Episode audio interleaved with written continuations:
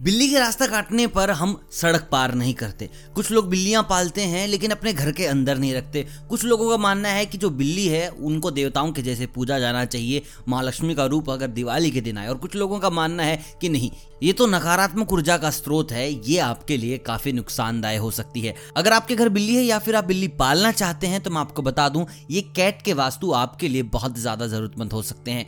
और वीडियो को अंत तक देखिए, जितने भी सवाल मैंने किए हैं, हर किसी सवाल का मिलेगा आपको बिल्कुल पुख्ता। इलाज।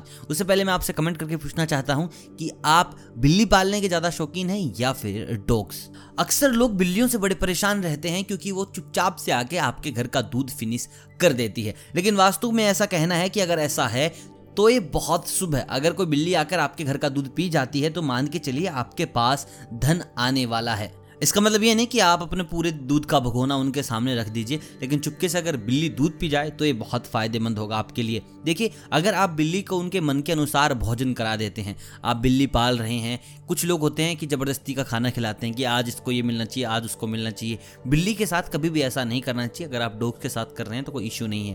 क्योंकि बिल्ली को अगर आप मन के अनुसार खिला रहे हैं तो बिल्ली आपसे खुश है। और देखिए, बिल्ली को राहु की सवारी भी कहा जाता है तो इससे आप पर राहु दोष नहीं लगता। सकता जो कि आपके लिए बेहद अच्छी बात हो सकती है।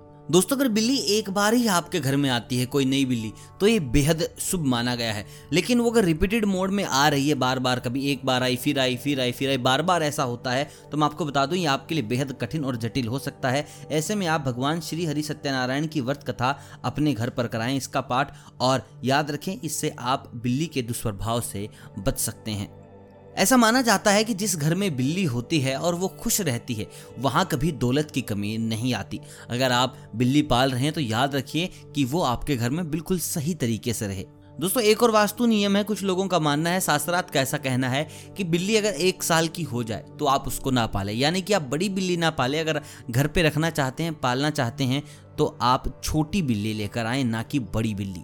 दोस्तों, कुछ लोगों का ऐसा मानना है कि बिल्ली अगर आपके घर में बच्चे दे देती है तो ये आपके लिए बड़ा हानिकारक है, लेकिन वास्तुशास्त्र हर एक बात का खंडन करता है और बताता है कि ये बेहद शुभ है। अगर बिल्ली ने आपके घर में बच्चे जने हैं तो मान के चलिए माँ लक्ष्मी आपके घर में निवास करने वाली है। और दोस्तों, एक बहुत बड़ा सवाल। कुछ लोगों का मानना है कि बिल्ली अगर रास्ता काट जाए तो उसके बाद दहलीज पार नहीं करते, उसके बाद उस रस्ते पर नहीं जाते, लेकिन ये पूर्णतया सही नहीं है। अगर बिल्ली बाई ओर से रास्ता काटते हुए दाई ओर जाए तो इस स्थिति में ये बिल्कुल भी अशुभ नहीं माना जाता। अशुभ तब होता है जब दाई ओर से रास्ता काटते हुए बिल्ली बाई तरफ़ जाए तो ये बेहद अशुभ माना जाता है। बताया जाता है कि जिस तरीके से कुत्ते की चठी इंद्री विकसित होती है, उसी प्रकार बिल्लियों की भी चठी इंद्री विकसित होती है, ये भी भविष्य देखने के काबिल हैं। दोस्तों, ऐसा माना जाता है कि अगर दो बिल्लियाँ आपके घर में हैं और वो झगड़ रही हैं, रो रही हैं, आपस में लड़ रही हैं तो आपके घर के लिए बेहद नुकसानदायक हो सकता है। तो कोशिश करें कि जब भी आप बिल्ली पालें तो बस एक ही रखें, एक से ज़्यादा नहीं। अगर एक से ज़्यादा होंगी तो बेहद नुकसान हो सकता है आपका। और दोस्तों, कभी भी अपनी बिल्ली का घर घर से बाहर ना बनाएँ।